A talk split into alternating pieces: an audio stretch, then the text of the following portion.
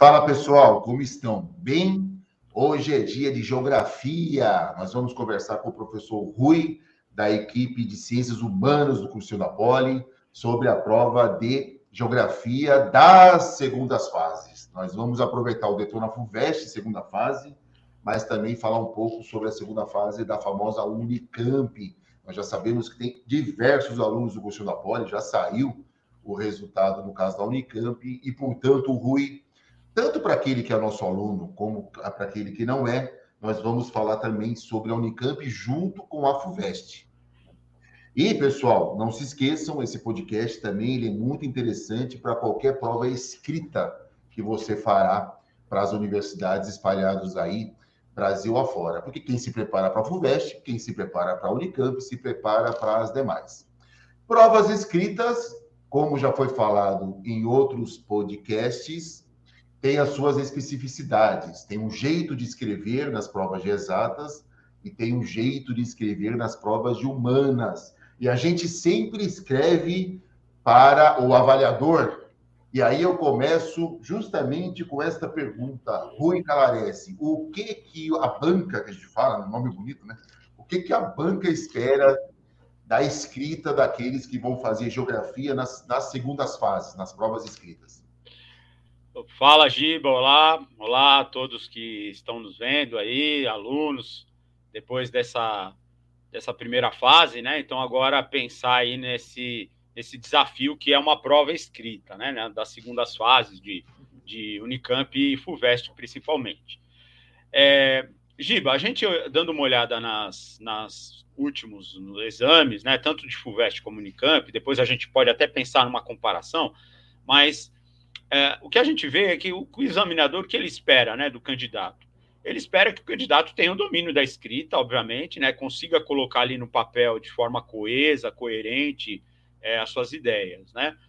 De modo geral, e tanto Fuvest como Unicamp, as questões, elas normalmente se dividem em três perguntas, né? Normalmente tem lá um primeiro... um enunciado tem algum texto, ou algum gráfico, alguma imagem, algum mapa, né? Então, ele está contextualizando ali o problema, né? A questão que vai ser indagada, né? Então, ele traz um problema, ele traz uma questão, né? Então, todas as questões, elas têm esse caráter, né? De trazer uma problematização, né? E aí, nós temos três perguntas, normalmente, basicamente, todas as questões, as 7 da Unicamp, né? Na Unicamp são 7, e na Fuvest são 6, elas se dividem em ABC, né? Numa primeira pergunta A, a pergunta A é uma pergunta mais direta, uma pergunta mais de localização de informação, seja a localização da informação que está no enunciado, que está nesse texto, nesse gráfico, etc., ou seja a localização de uma informação que o candidato deve possuir, né? Então, normalmente, na pergunta A é cite... normalmente na pergunta A é localize, na pergunta A é identifique, né? Porque é uma pergunta mais direta de localização da informação, do dado, né? Que está sendo colocado. Numa pergunta B, a pergunta B ela já parte para o examinador, né? A banca, ela espera uma interpretação, né? Então, o que é uma interpretação? Você vai, a partir daquele dado que está colocado ali, daquela informação, o candidato ele vai ter que estabelecer algum tipo de relação, ele vai ter que interpretar o significado daquele dado, né? O significado daquela informação, né? Que está identificada na pergunta A, né? Então, a B é mais uma interpretação da informação. É como você pode fazer uma leitura dessa informação. O que isso está te dizendo? O que isso diz, né? Isso na B. E na C, a C normalmente, ou é uma questão interdisciplinar, que aí ela vai dialogar com algum conteúdo que o enunciado está trazendo de outra área, né? Eu me lembro, por exemplo, eu estava vendo, tem uma questão belíssima da Unicamp, que tem lá um esquema no enunciado de um rio, né? Um curso de um rio. E como que ocorre o transporte de material, de sedimentos no rio, né? A pergunta A e B é mais de caráter da geografia mesmo, né? Então, ele perguntava lá quais são as partes, né, de uma bacia hidrográfica, etc., que é uma questão mais de localização, de identificação. Na pergunta B, ele perguntava o que acontecia naquele esquema, na parte da água mais superficial e na parte mais profunda em relação ao transporte de sedimentos. E que ali você, claro, tinha que interpretar a imagem para poder responder. E na C, tinha uma questão relacionada à física, porque ele dava lá uma conta para você fazer em relação a calculando, imaginando a velocidade da água em tantos metros por segundo, etc., né? Então, enfim. Então, a pergunta C é uma pergunta de extrapolação, né? Uma pergunta que o candidato ele vai ter que relacionar aquilo com outra área do conhecimento, né? Com a área de ciências naturais, normalmente, né? Isso aparece bastante na prova de geografia, a relação com a área de ciências naturais, né? Ou ele vai ter que relacionar com outros conteúdos dentro da própria geografia, mas ele vai ter que extrapolar um pouco aquilo que a questão está colocando.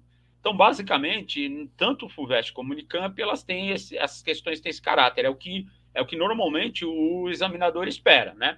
Que o candidato saiba identificar, né, a informação, saiba mapear, localizar, que o candidato saiba interpretar essa informação, né, fazer uma leitura do significado dessa informação e que ele saiba extrapolar, nascer, ou seja, relacionar essa informação com outros conteúdos da própria geografia ou com outras áreas do conhecimento, né?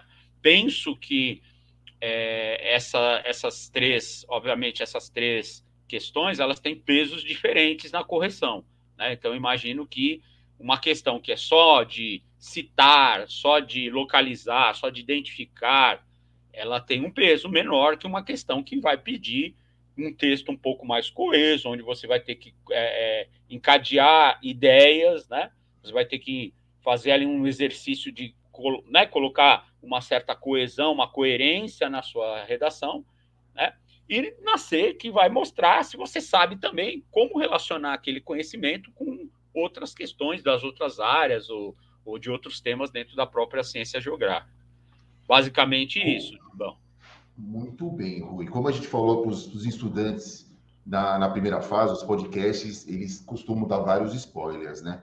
Mas, principalmente, o Cursinho da Poli tem um jeito de falar sobre orientação diferente do que você vê por aí, né?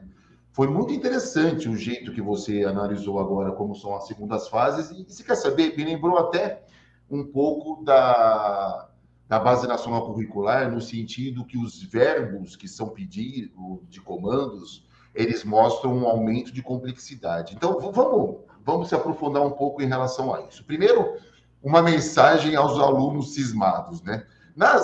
Nos itens A, muitas vezes, quando se fala em localizar, o estudante fala, não é possível que é só isso, estou numa segunda fase, né? É. O A, que, como você mesmo disse, são verbos que trazem menos complexidade no comando, né? É possível que seja um esquenta mesmo, que tenha uma resposta esperada, que seja simples, uma localização mesmo no mapa, uma identificação, e não mais do que isso, porque tem gente que é cismada mesmo, Rui. Sim, eu entendo. Eu falo assim, o candidato imagina, nossa, mas é só isso que eu tenho que escrever aqui, né? É assim mesmo. Inclusive, na Fuvest, você tem questões A, por exemplo, que elas pedem uma palavra, né? Tinha uma questão no passado de demografia, que a era para completar com uma palavra o texto denunciado, né? Era sobre a teoria neomalthusiana, então o texto tinha lá a teoria e tinha a lacuna. Aí a pergunta é, qual é a palavra que completa essa lacuna? Então, às vezes é uma palavra, né? É uma palavra. Os marinheiros de primeira viagem, né? Aqueles que já têm maturidade sabem disso. Quando for uma palavra, por ser uma prova escrita, precisa ter uma frase que traga a palavra, precisa repetir a frase inteira que está no anunciado, ou é simplesmente botar a palavra mesmo e ponto basta? Eu acho assim, você pode... se a pergunta for qual, né?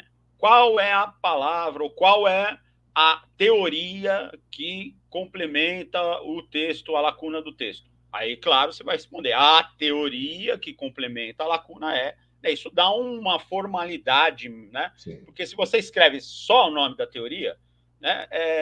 Assim...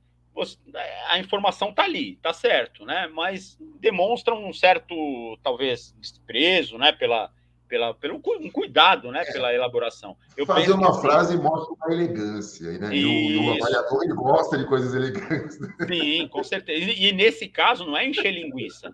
É diferente de encher linguiça, né? É você ter um cuidado, eu diria assim, né, Giba, para fazer a tua escrita, né? Mesmo que seja um conceito, uma palavra, né? Faça a frase completa, né? Isso, você não vai perder tempo com isso, né? E vai demonstrar uma preocupação sua em fazer uma prova, né, com o texto, que isso também é importante. Às vezes o aspecto visual do texto, né? Vamos lembrar, pessoal, essas provas, elas não têm linhas para vocês escrever, né? Então, vocês vão escrever num espaço em branco. Então, esse aspecto do teu texto, como ele está visualmente organizado, conta também. Vocês sabem disso, vocês fizeram redação, né? Isso conta também, claro. Sabe por quê, pessoal, dessa elegância? Bom, enfim, vocês estão com um pezinho em duas das universidades que são pontuadas como as 200 melhores do mundo. Não é pouca coisa. Você está para entrar nas principais universidades do mundo. Então, essa elegância é para se acostumar mesmo. Então, é para escrever, é para montar uma frase, é para tomar cuidado com a organização, porque o vestibular não é só uma etapa para saber o que você sabe, mas o jeito que você escreve também, né? Com que tipo de formalidade. Isso é muito importante. O que o Rui está falando é bem importante. Vamos cortar um pouquinho e falar do tal de encher linguiça, né? Que muitas vezes não é nem maldade do estudante, digamos assim. Ele acha que os textos melhores são os textos mais longos. Que texto é esse, Rui? De forma geral, né? Tanto para responder A, B e C, não A, a gente já deu uma pincelada. Eu imagino que o espaço seja curto, né? Sim. E não é exatamente pela quantidade, sim pela qualidade do texto. Quais são as dicas principais para se escrever um bom texto de geografia na segunda parte? Isso. A principal, né, dica aí para você iniciar o seu texto é você prestar atenção na comanda, né? Qual é a comanda que está sendo dada ali? E a partir dessa comanda você organizar o teu pensamento, né, de como você vai redigir. Que é, né? Que então, é um verbo, né? Exatamente, é um verbo. Calcule. Isso. Então, normalmente nessas questões B, por exemplo, né, se coloca quais são as causas e as consequências, estabeleça a relação causal ou estabeleça as consequências, os desdobramentos. Então, estabelecer, relacionar, interpretar, né, interprete os dados à luz da teoria tal, né? Então, a partir dessa comanda é que você vai organizar o teu texto, né? E aí, assim, também acho que ser objetivo, né? O espaço não é muito grande, né? Não tem como você querer florear muito o texto, né? Então, seja objetivo. A questão está me pedindo para eu interpretar. Então, a partir dos dados, podemos caracterizar que tal evento acontece dessa forma, entendeu?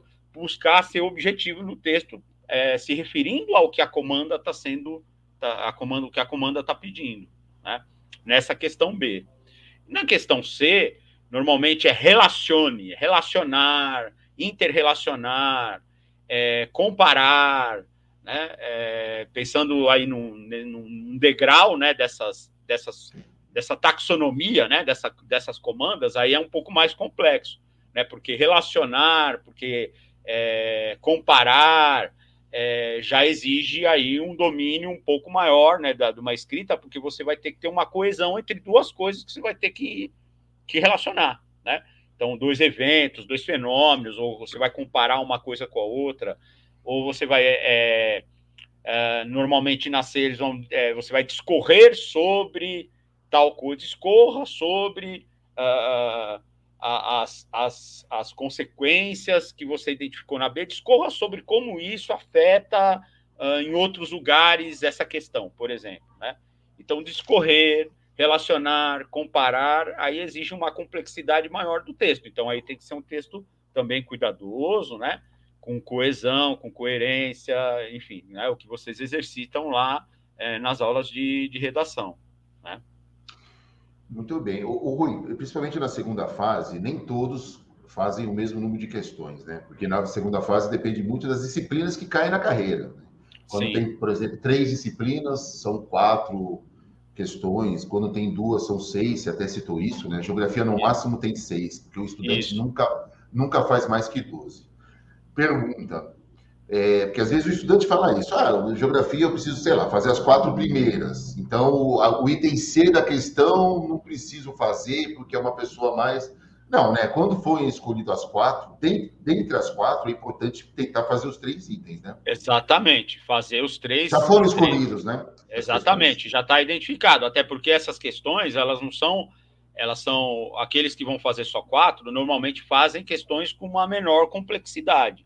As outras duas são questões para quem vai para a área cuja disciplina de geografia é exigida, né? Vão fazer questões, as outras duas são um pouco mais complexas, né?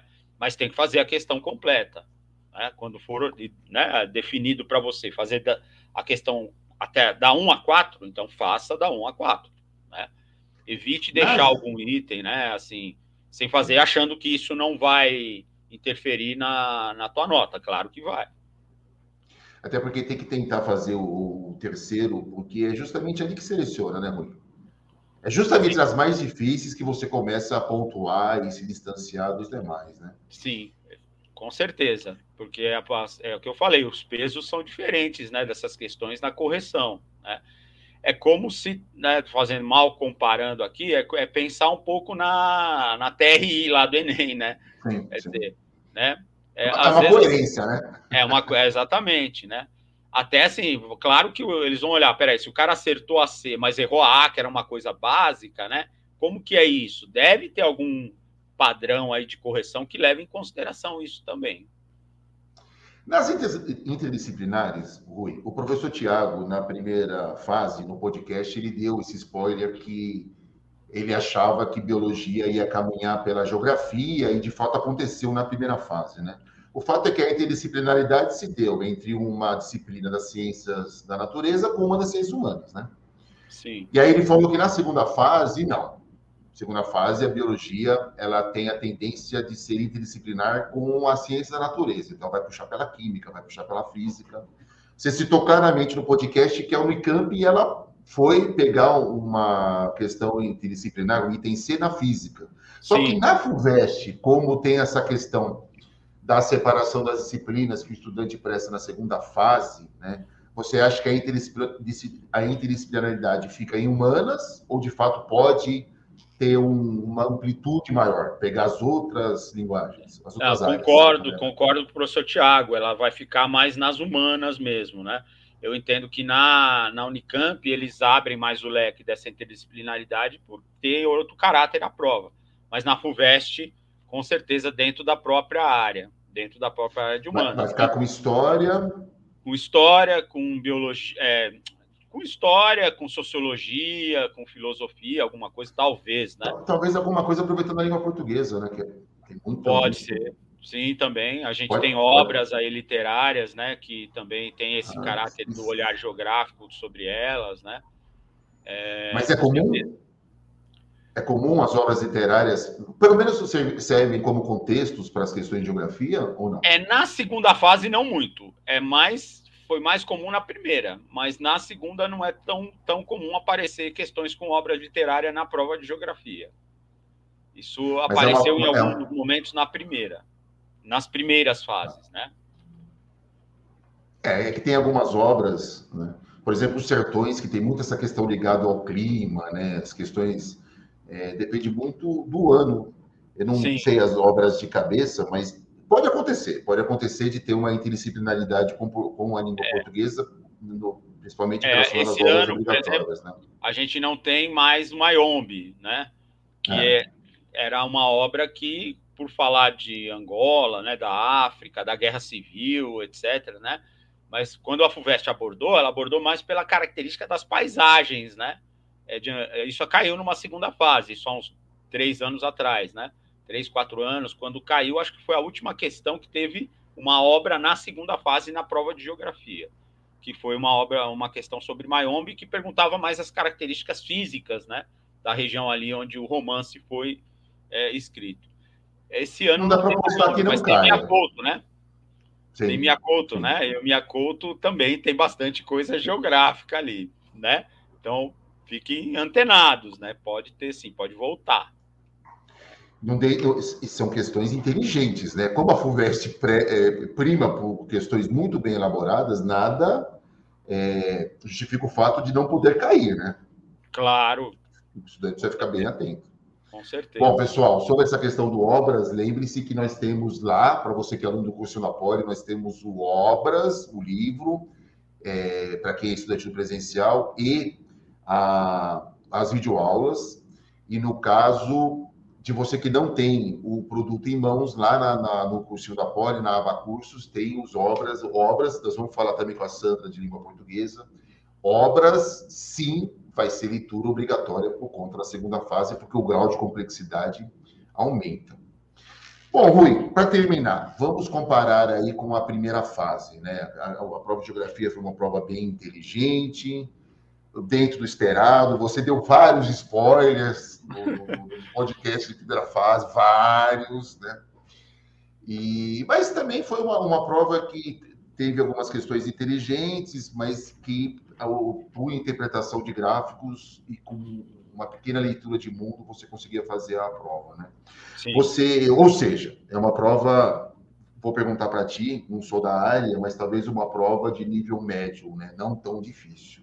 Sim. Baseado no que você viu na primeira prova, o que você acha da segunda, não só em relação a temas, mas nessa relação entre a primeira e a segunda? Existe alguma relação entre a primeira e a segunda fase ou não? É uma prova que começa do zero, puxa alguma coisa da primeira? O que você acha? Olha, Giba, ela traz algumas questões sim, que foram abordadas na primeira, né? Não é conteúdo que não caiu na primeira, então vai cair na segunda. Isso não é uma regra. Às vezes tem algum conteúdo, algum tema que caiu na primeira, ele cai também na segunda fase. Isso já aconteceu. Eu imagino assim, que alguns temas realmente que são muito fortes, né? Que a Fuvest nos últimos anos vinha bastante batendo a tecla nesses temas que não apareceram na primeira, né? Então, por exemplo, não apareceu China, né? Essa questão da geopolítica mundial hoje, atual, né? A gente teve uma questão de geopolítica mais ligada à história, que era aquela lá da África, dos Hutus e Tutsis, né?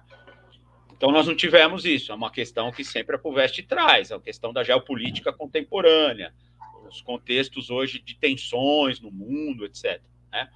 Um outro tema que também a segunda fase aparece bastante, né, e que não teve na primeira, foi Guerra Fria, né? Sempre aparecem questões de Guerra Fria, né? Então, se é que é possível, né, a gente fazer essa aposta aí, né, eu apostaria talvez alguma questão, sim, forte na questão geopolítica contemporânea, né? Não, no aspecto, por exemplo, das relações comerciais, no mundo contemporâneo, essa guerra comercial, né? Globalização, alguma questão talvez envolvendo alguma tensão também geopolítica que não teve, né, na primeira fase, e as heranças aí da Guerra Fria, né, o que a Guerra Fria deixou aí de marcas até hoje, né, porque hoje a gente fala numa nova Guerra Fria, né, então talvez apareça alguma questão sobre isso. Meio ambiente caiu bastante na primeira fase e acho que vai se repetir na segunda, com certeza. Né? Questões ambientais. A gente tem questões que não apareceram ligadas mais à questão ambiental, mas que é questão indígena, por exemplo, né? Que a Fuvest sempre traz também, né? Quilombolas, indígenas, né? Disputa por terra, questão de geografia agrária, né? Que também não tivemos na primeira fase nenhuma questão forte na questão agrária, agronegócio, expansão do agronegócio. Geografia do Brasil caminha por aí. Geografia econômica do Brasil, essa parte da questão do avanço do agronegócio, sobre terras indígenas, né? Isso é algum tema que sempre aparece. Né? Sim. É leitura de mundo, mas que para demonstrar claramente domínios da geografia, né? Sempre com certeza, né? Com certeza. Ela é uma prova de contexto atual, mas que vai se cobrar domínios da geografia. Domínios da geografia, porque para você explicar esse contexto atual, né? claro, primeiro você tem que estar por dentro do que está acontecendo, né? Segundo, você tem que ter ferramentas conceituais, né? Você tem que ter conhecimentos que ajudam a esclarecer esses contextos. Né? Muito bem.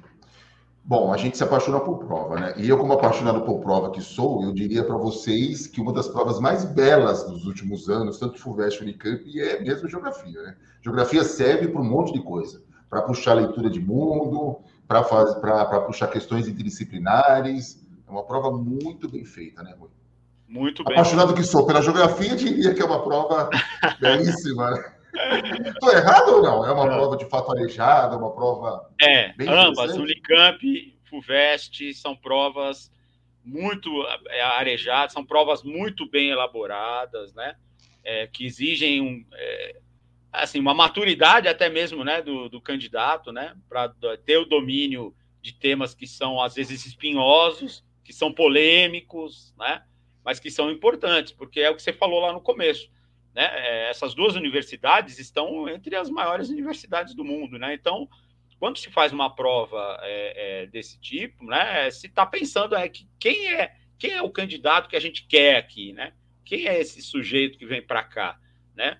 É um sujeito que seja capaz de ter essa leitura do mundo com o ferramental, com, né, o repertório da área é importante, né?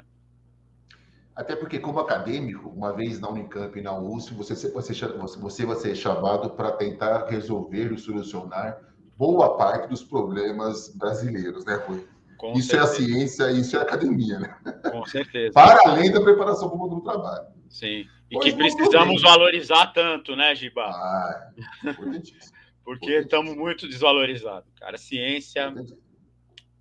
A USP, principalmente a USP, corresponde a 25% de toda a ciência brasileira, né? É uma importância social fantástica, ajuda a resolver vários problemas brasileiros. Mas muito bem, Rui, dicas finais, vamos lá, o que faltou neste podcast? E já aproveita para dar um salve geral aí para quem nos ouve pelo podcast e quem nos assiste pelo YouTube. Bom, eu acho que não faltou nada, a gente procurou aí abordar, né? Falamos um pouquinho de tudo, né? Falamos um pouquinho de tudo, né? Eu penso assim, que é o momento, né, agora de você, quem, né, já tem ideia aí, vai para a segunda fase, né? De voltar a se preparar, né? E de retomar aí as suas leituras, pensando agora aí em exercitar um pouco mais da escrita, né? Porque vamos para provas escritas, né? Então, talvez seja um momento aí de ir fazendo alguns simulados, né, dissertativos, né, exercitando aí a tua escrita para você chegar lá com gás, né, com força para fazer uma prova escrita, né? E desejar a todos aí uma ótima prova, né, ótimas provas, né? Um fim de ano que seja tranquilo para todo mundo, né? Depois de 2 anos aí que nós estamos nessa loucura, né, Giba? Enfim, ainda estamos, né, enfim, né, todas as preocupações aí voltam, né, com essa nova variante, mas, enfim, né, vamos manter a cabeça focada, né, e procurar terminar o ano tranquilo para no começo do ano a gente, nesse final, né, e começo do ano, vocês poderem fazer as provas de uma forma bastante saudável. Puxando o gancho do Rui aqui, pessoal, é óbvio, a segunda fase, ela tem uma complexidade, um treino que é o exercitar, o escrever. Então, para você que é aluno do Cursinho da Poli, não deixe de frequentar as revisões de segunda fase. Para você que não é nosso aluno, lá no cursinhodapoli.com.br, na aba Cursos, tem projetinhos específicos por disciplina para a segunda fase. Gostaria de agradecer enormemente ao professor Rui Calaresi, uma prata na casa, como a gente comentou no podcast de primeira fase, está aqui desde o século passado, junto comigo. Já faz um tempo. Eu tinha cavanhaque preto. Meu cavanhaque era preto, eu tinha cabelo, né? Cara, exatamente. Mas nada como a experiência, né, pessoal? Agradecer muito a presença do Rui, boa sorte a vocês e lembrem-se que nós temos a playlist no Spotify dos podcasts, você pode também ouvir pelo site do Cursinho da Poli e também não deixe de ver pelo YouTube. Se você não se inscreveu ainda no YouTube do Cursinho da Poli, oficial Cursinho da Poli. Até a próxima, pessoal. Grande beijo para vocês. Boa sorte. Um abraço, gente. Até mais.